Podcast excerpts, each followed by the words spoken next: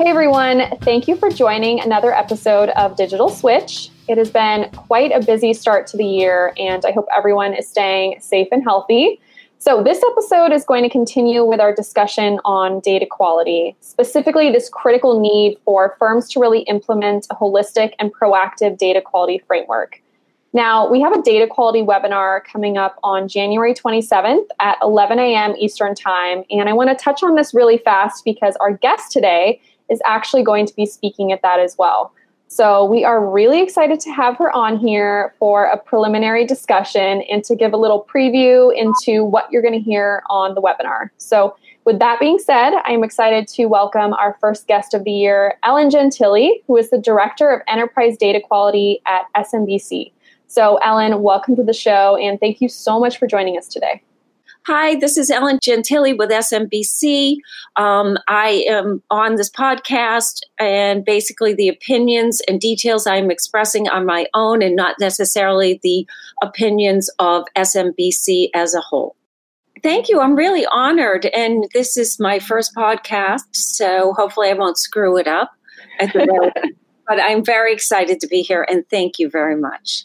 Of course, of course. So, um, our listeners have probably seen you in our past webinar that we did with the Women in Big Data, but I figure let's start by giving them a little more background on your experience in the financial services industry. And specifically, since we're talking about data quality, maybe you can touch on that experience as well. Absolutely. Um, so I have a long, long, hit, protracted history um, in financial services. I never really left it and went into any other industry because it's really an amazing area um, where you meet so many interesting people and a lot of opportunities. Um, my background in one of my latest or last positions prior to coming to SMBC, um, I worked in um, you know process improvement and you know Six Sigma area and working with voice of the customer and, and working with a lot of data, and that's really probably where I started to get very interested in data governance and data quality. Um, from there, I went from um, really uh, Bank of New York Mellon slash Pershing to uh, SMBC, and and throughout the years, it's been really I've been at SMBC for like five years now, and it's really working with data is unbelievable. It's it's challenging, it's rewarding, it's frustrated, it's all that. Um, but it really is an amazing thing for anyone and their interest in their career overall. No, thank you for sharing this. This is an awesome background. Um, with all your experience and knowledge, you really are the perfect person to kick off our 2021 data quality discussion. So, first, let's start from the beginning. Data quality has really become prioritized in the past decade or so because of all the waves of digital transformation. And many firms are actually finding themselves inundated with volumes and volumes of new data. So, no matter what the size of any firm is, it's apparent that data quality needs to be their primary focus. So, this kind of leads me to my first question How have firms, in your experience, previously approached data quality, and what have their challenges or limitations been? So, I would say this from a data quality perspective, the challenges have been the data in and of itself is daunting. You know, the process to curate data, handle data is is really big. If you go back in the financial services world, you go back to Dodd Frank, right? And there's all these new requirements around data, being able to have transparency into the data. And what ends up happening is the challenges are, you know, every industry wants to leverage data, whether you want to digitize or you want to be compliant with a regulation.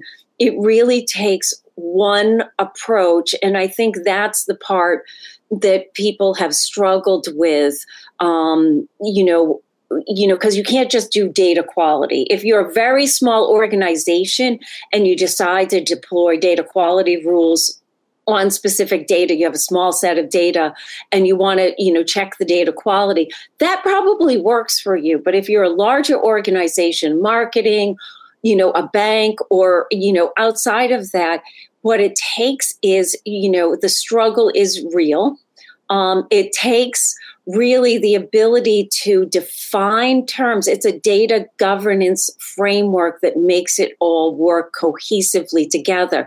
You can do data quality, but you have to have people doing all of the incremental fundamentals, which includes defining terms, what terms are important, what is the business rule? When you define a term, you explain to the whole organization what that term is used for, how it's used, does it have a calculation?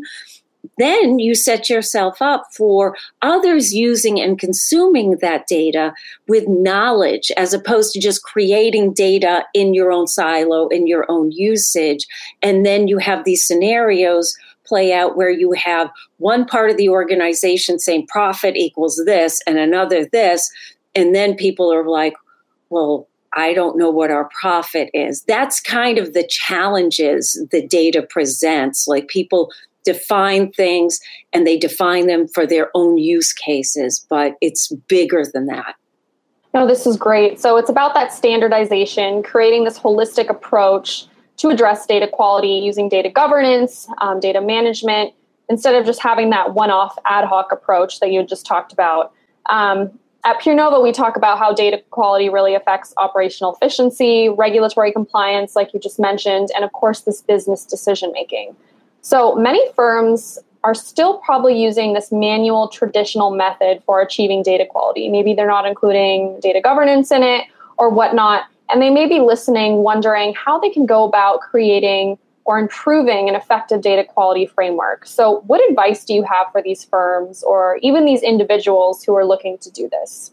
That's a great question, and thank you for asking. Because this is why I do this: is is sharing the knowledge, and and the knowledge is incremental as you start working as a data governance, data quality professional. But basically, you have to define what data quality will be at your organization. It's policy and procedures. You have to say, what is data quality at your organization?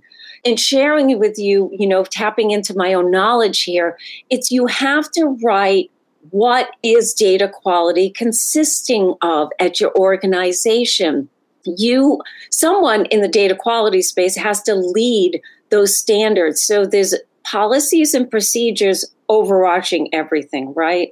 And it might be a data governance policy. And then you have standards. What is the standard? For example, how do you want to roll out data quality? You want to profile your data first and get a sense of what is the data quality score? Or how would I score the data? Are there 100% now nulls?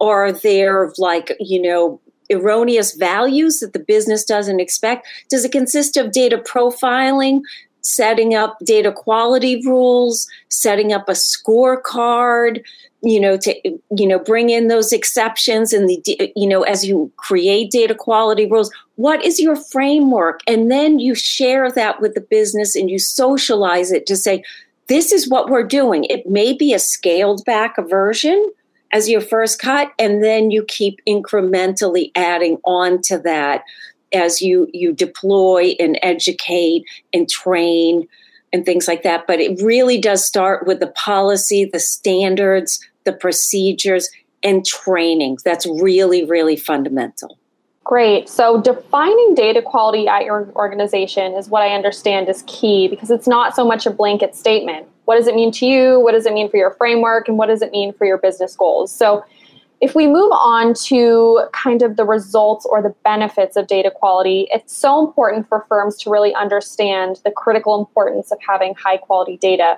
And this doesn't mean having it once or fixing it here and there, but setting up a framework that's going to continuously maintain it across the organization and only then can they really expect to reap the benefits. So, I want to talk more about the benefits or the motivation of successfully implementing a framework. What are some examples of what financial firms can expect to receive um, by setting up an effective data quality model? Um, really, an effective data quality model is a data quality program, as I mentioned, with standards and procedures, how you execute and deploy um, data quality. That's a, a, major part because that's the structure of your framework uh, right there and then. Um, the other part of it is how you create data quality rules, capture dimensions of data quality. But as you do that, you also, data quality lives in, in two major areas data quality, checking the data, you know, deploying things that check the data for those you know scenarios that could cause data to not be decision worthy meaning like if you had bad country codes or things like that. And then you know distilling that into a holistic way where you can have the users understand you know okay this is a dimension of data quality it must conform to a date it must you know uh, you know there's a completeness rule and there's that context of having dimensions of data quality and then the scorecards reporting on that but one of the most important areas is data quality incident management. Data quality cannot exist without a data quality incident management program.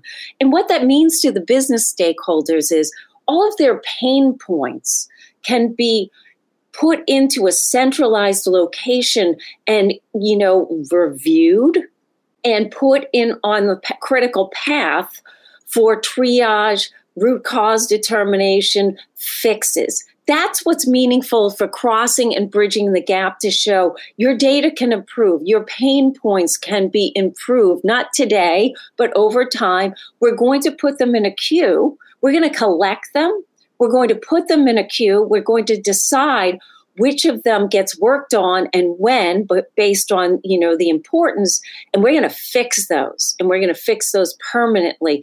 The business then suddenly starts trusting the data.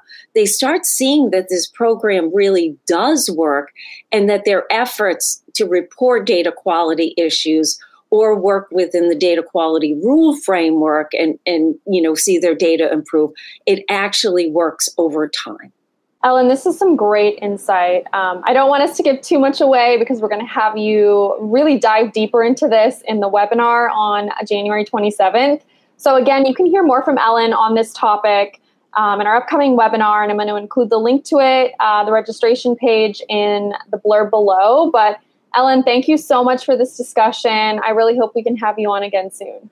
Okay, thank you. It's a great opportunity, and I'm grateful for this. Thank you. As always, thanks for listening to Digital Switch. You can subscribe, rate, and share us on your favorite podcast streaming service, digitalswitch.show, and YouTube. You can also stay up to date on podcast episodes, blog posts, videos, and all things PureNova at purenova.com and at PureNova Inc. on Twitter. So that's all from us, everybody. I hope you have a great week.